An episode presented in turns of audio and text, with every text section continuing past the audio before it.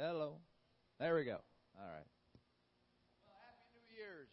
Uh, I appreciate Justin and Rich uh, preaching over the last couple of weeks. Is this on? Is there not? Hello? All right. Well, I appreciate uh, Rich and Justin preaching. Uh, they did a wonderful job and inspired me, and now we're headed into a new series uh, for the new year.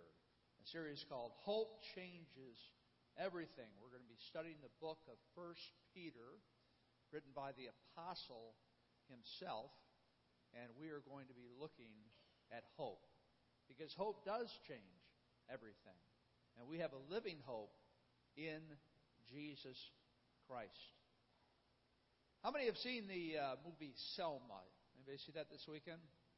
Well, I tell you, I saw it and it was one of the most powerful movies I have seen in a long, long time. Of course, it's the story uh, about the civil rights movement and Martin Luther King. And of course, as we know, uh, there was incredible racism going on in our country, especially in the South at that particular time. And they, they didn't have the right to vote. They legally had the right to vote, but they couldn't vote because the people in the county office wouldn't let them. They'd always deny them uh, for some silly reason. So Martin Luther went down there and he combined with other organizations and they mobilized the African Americans uh, to march for their freedom to vote. And they marched, and it was a bloody Sunday. They came up against uh, this sheriff who was very racist, as well as deputies, and uh, they attacked these African Americans, as you might remember. And as they went across the bridge, they were beating them, and it was all on live TV. And it was for the first time that all of the United States could see how African Americans were being treated. They were being brutalized and terrorized in their own home. Also, it's interesting to see the interplay between Lyndon B. Johnson and Martin Luther King in terms of what priorities were and, and how Martin Luther King brought LBJ around, and and of course George Wallace, oh mercy, you know, very racist, and it was just it reminded me about how far we have come, how far we have come in treating African Americans like we should, which is like everybody. We're all equal, right, before God. But uh, of course, African Americans still suffer. That's why it's so important that we look at our hearts and see if there's any prejudice. We're all racist. You got to realize that, right? We all have racist thoughts. We have other, other ethnic groups. So we need to be praying that we continue to purify our thoughts uh, if we have any prejudice against African Americans or, or other ethnic groups. And this is the one movie. I, I haven't done this very much before, but this is the one movie that I would encourage all of you and your teenagers to see. It's been said a lot of that uh, this movie should be shown in classrooms around the country, and I would agree with that because that's the great thing about the genre of the movie is that it brings history to life. So I ask you to go out and see this movie, and uh, there's a couple swear words in it, but the most disturbing thing is is what goes on and how these people are beaten. So you'd have to judge whether your child is ready uh, to see that type of thing. But it's a movie you have to see, either now or on DVD. But this year you have to see this movie, movie and tell other people about it as well. I was thinking about this as I was preparing uh, for this message because we're looking at a letter that was written uh, to people who were persecuted just like the African Americans in that day. They weren't persecuted for the color of their skin, but they were persecuted because they were followers of Jesus Christ. And so we're going to be looking at this first nine verses of First Peter. And we're going to look at hope beyond suffering. Hope beyond suffering. Let's look at 1 Peter 1 1. Greetings, 1 Peter. You always want to look at who wrote the book. And we know who wrote this book, and this was First Peter. you know, the, the other piece broke. Yeah. Uh, of course, we know a lot about First Peter. We did a series recently about him. He was the bold, energetic, foot in the mouth disease leader of the disciples, always speaking up, always say, tell, telling people what he thought. Uh, and of course, he got into some real snags. And of course, eventually, he denied Jesus Christ three times. And then, of course, Jesus Christ restored him in to leadership. And God used Peter to do amazing things as he walked into the future. So Peter was writing this, an apostle of Jesus Christ. So he's claiming his authority as an apostle, as one who has a right to write this book. To those who are elect exiles of the dispersion in Pontus, Galatia, Cappadocia, Asia, and Bithynia. So, in the time of Nero, when Rome burned, you might remember, he blamed it on the Christians. And they were persecuted greatly. And many of them left Israel because they couldn't live under the persecution. So they went to these different locations as we see here, but still they were persecuted there because by that time Christianity was not seen as a sect of Judaism, it was seen as a religion itself. And Rome was trying to wipe it out. So he, he is writing to very poor people who are being persecuted. And life is very difficult for. It's so important to keep in mind. But it's interesting, he calls them elect exiles. Elect exiles. So they were exiles. They were exiles in the sense that they were strangers. They didn't belong in this world. And we don't belong in this world. We belong in heaven. We're citizens of heaven. But God is having us walk through this life and building our faith and uh, being a witness uh, to others. But we're exiles. We don't belong here. We should be different from other people, right? Because we are part of the kingdom of God. So we're exiles, but he says we're elect exiles. So he's saying the reason why we're exiles. We're not exiles just because we were rejected by a group of people, but because God chose us. That's the doctrine of election. That God chose you to be a Christ follower. Isn't that amazing? He chose you to be Christ follower. Now, verse 2 is one of the most powerful verses on election and understanding it. It says, according to the foreknowledge of God the Father and the sanctification of the Spirit, for obedience to Jesus Christ, and for sprinkling with his blood, may grace and peace be multiplied to you. So, first of all, this is really the process of salvation. The foreknowledge of God the Father. What I believe the Bible teaches is that in eternity past, God chose you and if you're a Christ follower, He chose you to be His children. And He didn't choose other people. And we'll talk about that in a second. But He chose you.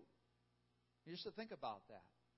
That God chose me in eternity past to be one of His children, to live with Him for eternity. Uh, we're talking about your identity in Christ here. Most of the message is about your identity in Christ. And we keep coming back to this because this is what we need to hear most of. When we're out in the world, we're hearing all these messages about what our identity should be according to commercials and friends and other influences. That's why it's so important that we stay in the Word and that we get together in Bible studies, small groups, to remind ourselves that, hey, we are elect exiles. We are chosen exiles here on this earth, and we need to live uh, in that manner. So the foreknowledge of God the Father. Now, some people would interpret this that God knew ahead of time who would accept Jesus Christ as their Savior. So that's another view. Uh, but I can't see that view in Scripture as I study it. It doesn't quit. It doesn't fit uh, the rest of the verses as we read them. So we have the foreknowledge of God in election, and then the sanctification of the Spirit. That's what's happening right now, right? Salvation is a process. And I think uh, this is something we need to be reminded of. In fact, I was reminded of it this past this past week as I was studying. Is that we many times say, "Well, a person was saved." Well, salvation is going to end when we go to the final judgment and God lets us into His eternity because of what Jesus Christ did on the cross. So salvation is a process. So you might want to say a person is being saved. A person started being saved, I guess you could say. Because the sanctification work of the Holy Spirit is when you become a Christ follower, the Holy Spirit comes within you and He starts to do some heavy work in terms of building your faith, making you more like Jesus Christ, and that will go on until the day that you die. And then for obedience to Jesus Christ and for the sprinkling with his blood. That's referring, of course, to Christ's crucifixion. Now, that's in the future. When we get to the final judgment, uh, and we, God is going to say, You're one of my chosen, you're one of my children. You, you're covered by the, the grace of Jesus Christ. That's when salvation will be complete. So we look at this next slide, and we see how these are all tied together. The foreknowledge of God, which means that's behind you. He chose you in eternity past. And the sanctifying work of the Spirit, that's in you right now. Working, encouraging, convicting, comforting. And then obedience to Jesus Christ what lies in front of you when your salvation will be complete when you enter into eternity uh, with God. And it's interesting, this verse is so rich because it, it identifies the three members of the Trinity, right? The foreknowledge of God, the work of the Spirit, and of course the work of Jesus Christ. John 15, 16. If you did not choose me, but I chose you and appointed you that you should go and bear much fruit. Now that is election. God says, I chose you. Now, if we think that people make that decision without God's influence to become a Christ follower, that's not true because He says it right here. You did not choose me. You did not choose to come to me. I am the one that chose you. And of course, this gets into a very thorny uh, topic that uh, if you've never thought about before. You'll probably have to read a little bit about. Uh, but the it's just one of those mysteries. We talked about the mystery of God's sovereignty and man's will. That man is fully free to do what he wants to do, but God controls everything. And that's a mystery, right? How can that be? That, that doesn't go together. Well, it's the same thing with the Trinity. We can't understand the Trinity, but we do is we take it by faith. We trust in God. Of course, that his thoughts are higher than our thoughts, and that we, we uh, just need to trust him. And so the idea is that he chose certain people. But at the same time, as we look in the New Testament, it says that everyone should know about the salvation of Jesus Christ. It's offered to everybody. So it's offered to everyone. I believe Jesus Christ died for everyone on the cross. But again, on the other hand, God chose certain people. Now, how do you put that together? Well, you can't put that together. It's the same idea of God's sovereignty and man's will. Every man has that opportunity to come to Jesus Christ. And you can study it, and I encourage you to do that. Uh, but when it comes right down to it, it's one of those things I just give to God. I, I give eternity in hell over to God. I, I can't fathom that it doesn't make sense in a sense to me. But I know it's true because God said it, and therefore I accept it. There are things in the Bible that just can't get our arms around. We just have to trust God because He is a perfect God and He is a good God. So we are chosen. And that's what we celebrate. And 1 Peter 1 3, another incredible verse just full of doctrinal jewels. Blessed be the God and Father of our Lord Jesus Christ. What he's going to do over the next nine verses is he's going to tell us about our identity in Christ and why our lives go the way we do and why we should how we should, we should understand our lives. But first he starts out with worship because it's so amazing. It's so amazing that God has chosen us to be our children according to His great mercy. Mercy. He's, he's withholding something that we deserve. What a wonderful mercy that was. He caused us to be born again. He caused us to be born again. Remember that time when you turned your life over to Christ? When you repented of your sins and believed that God would forgive you and make you his child without any good works? No trusting in good, not a good works based righteousness, but a grace based righteousness. Remember that? Yeah. That's when you were born again.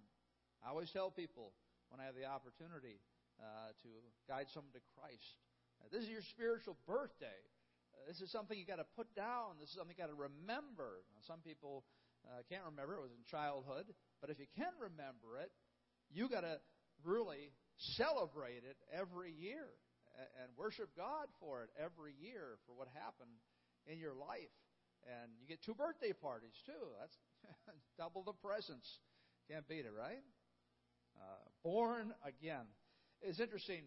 I was reading about the fact that uh, around 2.8 million people die in the United States in recent years per year. But uh, there's always clerical errors with the government, isn't there? Yeah. So 100, excuse me, 14,000 people who are alive are declared dead. They're declared dead. This can be quite problematic if you're uh, proclaimed dead. Laura Brooks, 52 years old, a mother of two. Well, she was declared dead, and her disability checks stopped coming. And then her her checks started to bounce. And she went to the bank. And the bank said, You're dead. That's why your accounts have been shut down. And she said, Well, how do I get them opened again? Well, you have to prove to us that you're alive. Can you imagine how long it would take with the Social Security uh, Administration to prove to them that you're alive? You'd have to go to their, I don't know what you would do. Some of you have been involved in those uh, government uh, issues that have been very, very frustrating. But, friends, the point is that, again, we've talked about the fact that so many people think they're children of God because they went through some class or they were born into a Christian family when they're not. We talk about the walking zombies. Uh, people around us who are zombies. They're dead spiritually. And I wish we could see them as zombies because we'd be a lot more concerned. There's something wrong with that person. But people look the same. Nothing wrong with them, but there is something wrong with them. They don't know Jesus Christ. And therefore, we need to get the good news out to them. We need to tell them there's a chance to be born again, just as Nicodemus was in chapter 3 uh, of John, where Jesus Christ told him he was born again. And then to a living hope. A living hope. And that's what this series is all about. It's about hope in the midst of suffering. It's about hope in the midst of day to day life. Now, people say, well, I hope that my team wins, or I hope I'll get that scholarship. That's not the kind of hope we're talking about here. We're not talking about lucky hope. We're talking about Jesus Christ as the living hope, as the foundation of everything that has happened to us and will happen to us. I believe that in this verse, Peter is comparing uh, Judaism's dead hope to Christianity's living hope. Again, the uh, Jews did not accept Jesus Christ as their personal Lord and Savior. They rejected him, and therefore they were hopeless. But he's saying, You have hope. You have hope, and you can believe in this hope. And friends, it's, it's one of the most beautiful gifts that we have in life is the hope that we have in Christ. Because this world that we live in, we never know what's going to happen, what trial is going to come our way. But we always know that we have a living hope in Jesus Christ, that He's there, and that He is going to deliver us in so many different ways. And of course, that living hope delivers the resurrection uh, of Jesus Christ from the dead. It's talking about the power of the resurrection there, that we have access to that. The same power that brought Jesus Christ back to life is available to us in all the things that we face in life. So, again, a great identity verse. This is a verse that you should take home and meditate upon and think about yourself. I, Dan Harrison, have experienced a great mercy from God. God transformed me to be. He transformed me, and, I, am born again. Spiritually dead, and now I'm born again. I'm, I'm spiritually alive, and, and I have this living hope that can I, I can walk with on a daily basis. And I have the resurrection of Jesus Christ at my side. See, those are the verses we just need to continue to remind ourselves that we're kingdom citizens and not citizens of this world, not exile or exiles. We're elect exiles in this world. 1 Peter 1 4. To inheritance that is imperishable, undefiled, and unfading, kept in heaven for you. Maybe you've received an inheritance in your life and you've been blessed uh, by that. Well, I tell you what, as we've said many times before, when we read this verse, it's kind of like, oh, yeah, okay, that's great. I get inheritance, but I got to get back to living my life. No, no, this inheritance you need to be thinking about regularly because this life is not the end game, right? It's just a test. And tests are many times painful. They be uh, academic tests or uh, physical tests. Uh, this is just a bit a test. Our life on this earth. And we, we so often get it confused. We think it's the main game and that we've got to get everything out of it. But the way a Christ follower views this life is that this is a test before I get home. I'm going home, but I have to go through this test. So therefore, we're less surprised when bad things happen to us when circumstances come our way that depress us. We just need to expect it. That's the way God designed it. And it says uh, that it's kept in heaven for you. And it goes on in 1 Peter 5 who by God's power are being uh, power are being guarded through faith for his salvation ready to be revealed in the last time. You see, that's the process of salvation, right?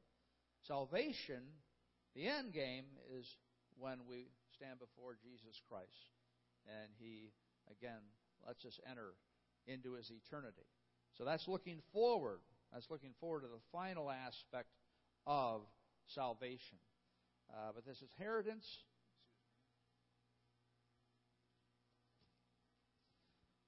uh, is guarded by God. It's interesting, isn't it? Why, why, why does he have to say that? I assume if God has it, it's good. I'm not thinking anything's going to happen to it, but he emphasizes this. Who's, who by God's power are being guarded through faith for his salvation, ready to be revealed in the last time. And notice our inheritance is imperishable, undefiled, and unfading. Three negative modifiers saying that nothing is going to happen to your inheritance. God is guarding your inheritance. That's how important it is. And again, we don't know what our inheritance is going to be like, but we need to start dreaming of what that inheritance might be like. We need to keep our eyes on our inheritance. We need to keep our eyes on the fact that we're citizens of the kingdom. Now, here's another verse that's very powerful and very puzzling sometimes. 1 Peter 1 6. In this you rejoice. What's that? Well, all the different things we just talked about, right?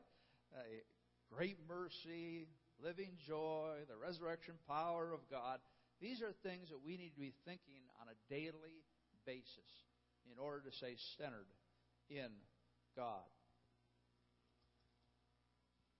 Uh, my page keeps flipping back. All right, and this you rejoice, though now for a little while, if necessary, you have been grieved by various trials. Now, I look at that and say, if necessary, well, who's saying that? If necessary. I don't need any trials. Who determines if it's necessary that problems come into my life? Well, God does. God allows problems into your life because the goal of this life is to build a strong, mature faith. That's what God is doing. And we're down here on earth and we can enjoy a lot of things, but the bottom line is He's going to bring tests along for us to prove our faith. It says, a little while. Well, that's a, that's a context. You know, how long do these trials last? Well, I guess it's all relative. If you're going to live for eternity, you might have a chronic problem all your life, but God allowed that to happen into your happen to you in order that your faith might be made strong. And that's a great truth and very difficult to get your arms around, especially if you're suffering. But he teaches you things that he teaches nobody else through those type of situations.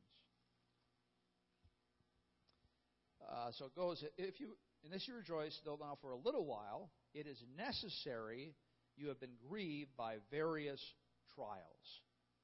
You've been grieved by various trials. You've been distressed by various trials. Have you been distressed lately about a various trial in your life? Various uh, in the Greek is uh, pokalakos, and it means polka dotted. So the idea is is that we have all different types of problems come our way. Isn't it amazing? The things happen to us that we never dreamed would happen to us. in fact, this past week uh, in the church here, uh, we had some toilets uh, that were being recalled, uh, the pressure system for the toilet. And a toilet actually exploded in the women's bathroom. I mean, it exploded. I mean, the ba- part of the came off, and uh, there was shrapnel in the wall. Can you imagine that? Shrapnel in the wall. Now, praise God, nobody was sitting on it. Oh my! I'm, I'm serious. Praise God that that happened in the middle of the week and not on Wednesday night or, or Sunday or a time when other people might have been in here and might be using uh, that toilet. God protected us from that. Well, friends, isn't that a strange thing? I mean, who would ever think about that? You're sitting on the toilet thinking, is this thing going to explode? No, you're not thinking about that. All right? The point is, is that every problem is so unique. The problems that come into your life are different from the problems that come into my life. But again, they're hand designed by God in order to grow you. Look at 1 Peter 1 7. So the tested genuineness of your faith, more precious than gold that perishes, though it is tested by fire, may be found to result in praise and glory and honor at the revelation of Jesus Christ. So, why does He allow these tests to come our way? For the genuine, or, or for the uh, genuineness of your faith. Hope is the one thing that God wants, or excuse me, faith is the one thing that God wants for us more than anything else. He wants to grow our faith, and the best way to grow our faith is to take us through problems, take us through trials. What happens then, again, it's compared several times in Scripture uh, to how they heat gold up to high temperatures. Uh, so the impurities of the gold will rise to the top, the dross, and then they might be removed. So the gold might be pure.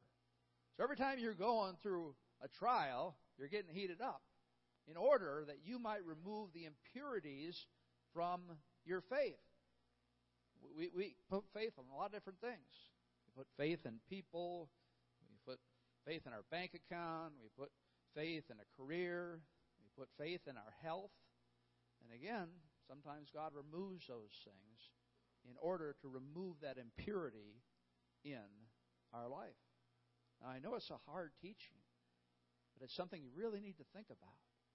So, I mean, the, the problem is, is that we go into this life thinking God is going to make my life better.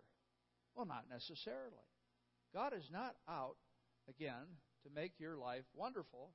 Uh, he gives you many blessings, but His main goal is that your faith would grow, that you would be desperate for God, that you couldn't go a day without trusting in God.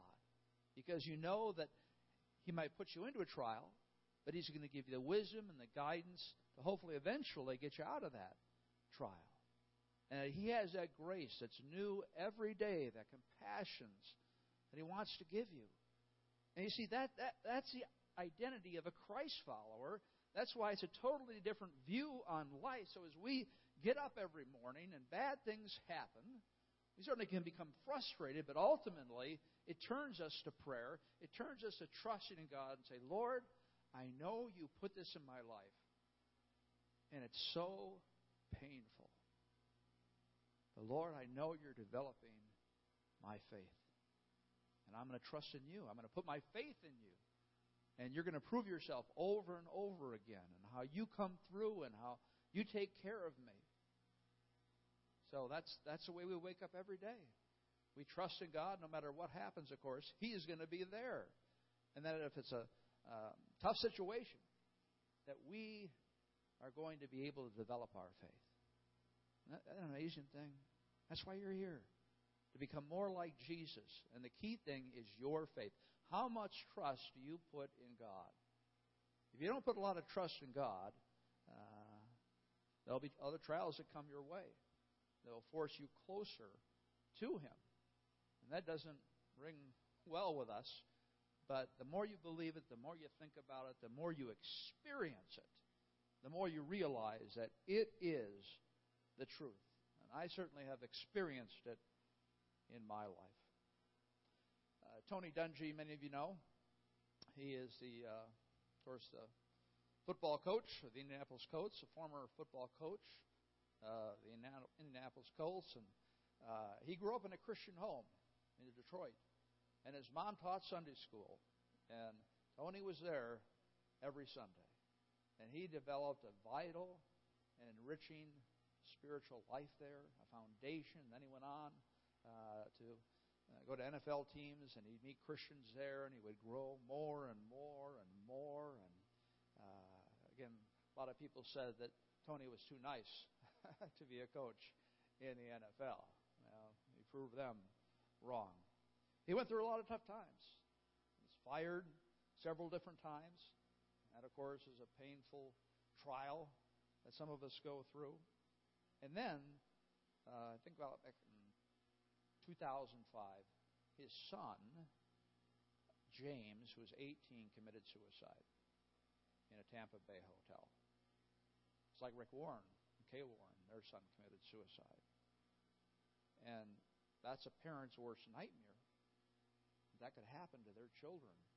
That their children would make that choice. What Tony Dungy said was, you know, as I look on it, of course, it was a terrible experience.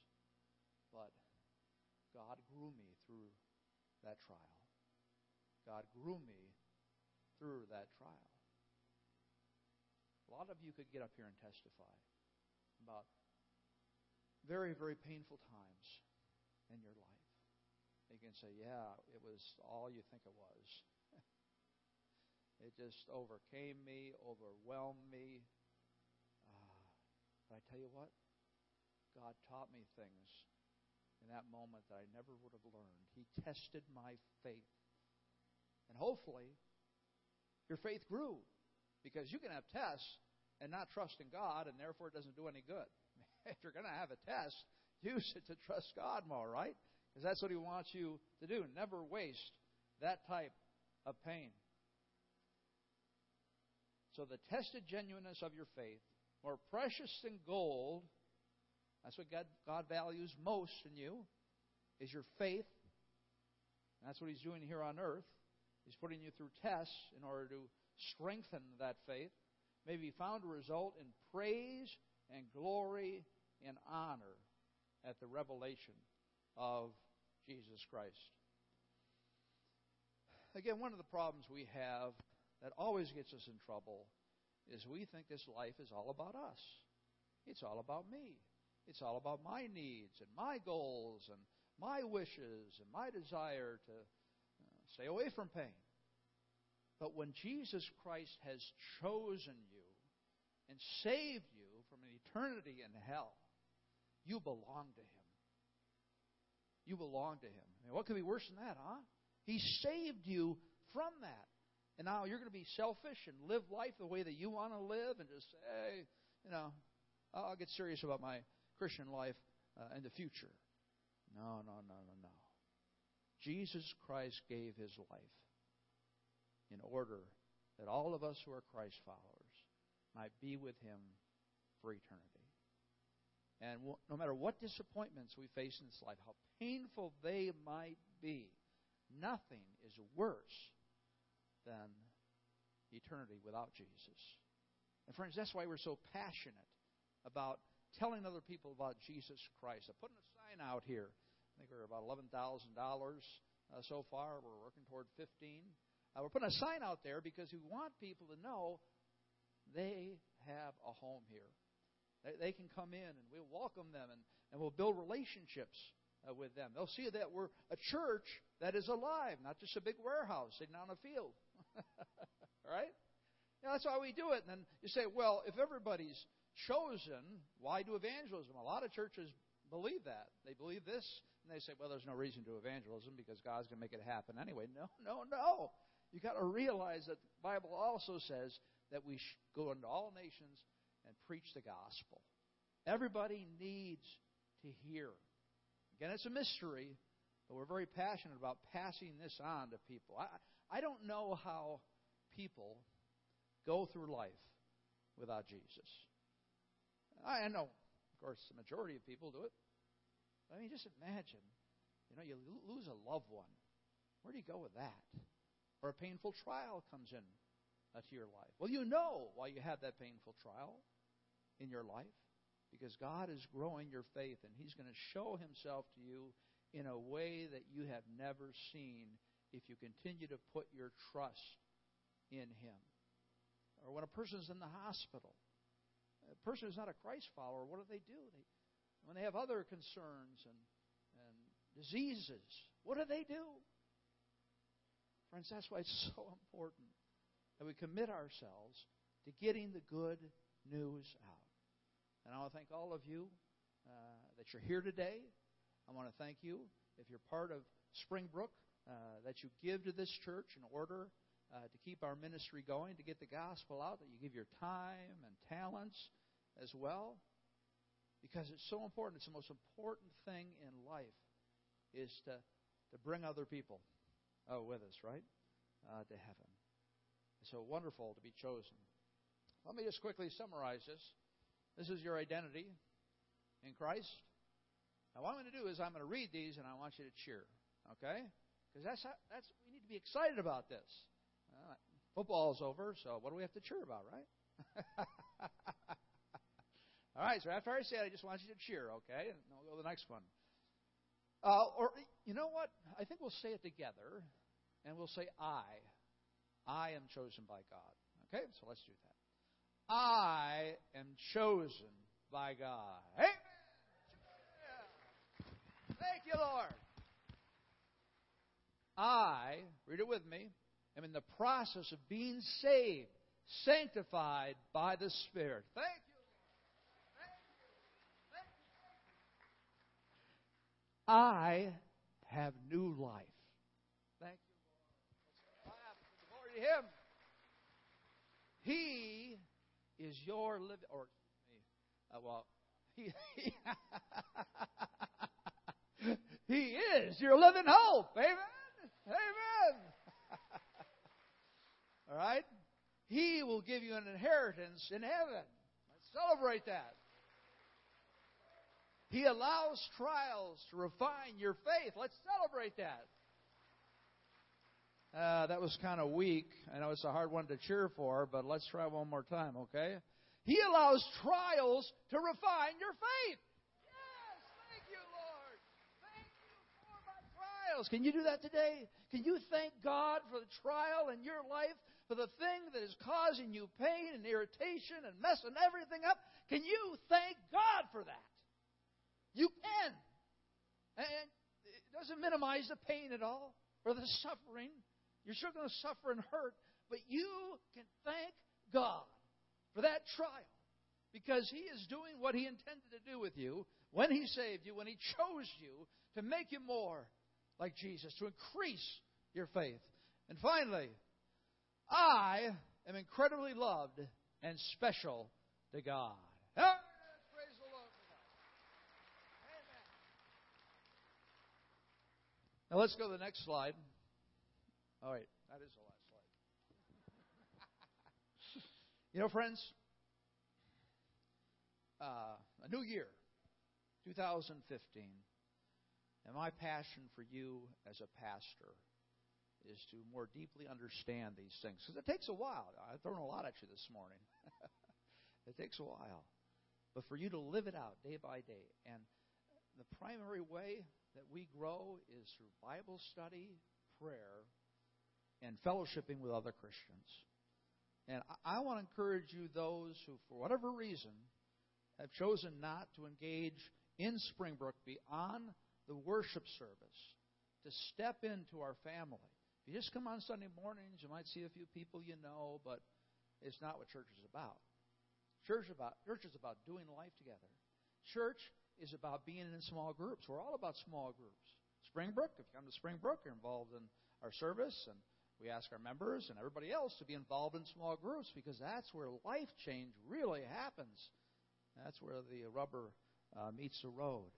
Uh, so I really would encourage you, if you've never been involved in a small group, you've had fears about small groups, you talk to Rich, you talk to me, uh, talk to others, and find a small group to be involved in because that can really, again, keep you kingdom minded. And really, that's what Christianity is all about. We've got to keep kingdom minded every day because the worldly mindset is so prominent. And of course, we have uh, the women's retreat and the men's retreat.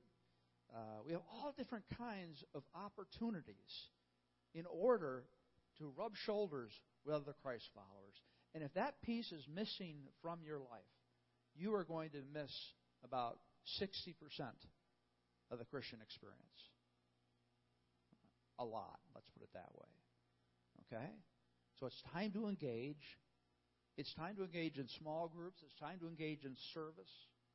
It's time to engage in getting to know other Christ followers who can encourage you when you're going through those trials and they can remind you that God is doing a very unique work in you in order that you might be presented at the end as someone who has a, a strong faith in God.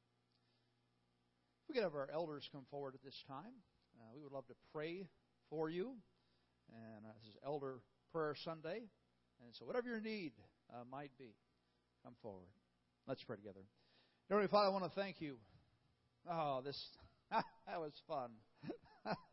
this passage, oh, is just so rich. It's such a rich. I pray that my friends would go home. I pray that my friends would uh, read this passage again today. Maybe write out all of the things they are in Christ and why we have trials and you know that heaven is our home. That this is just a test that we're going through. When we really get our eyes around the truth, it makes life so much easier. Because usually we're struggling because we we don't like trials. But if we can embrace them and trust in you, uh, you're going to change our lives. In Christ's name, amen. Have a great day.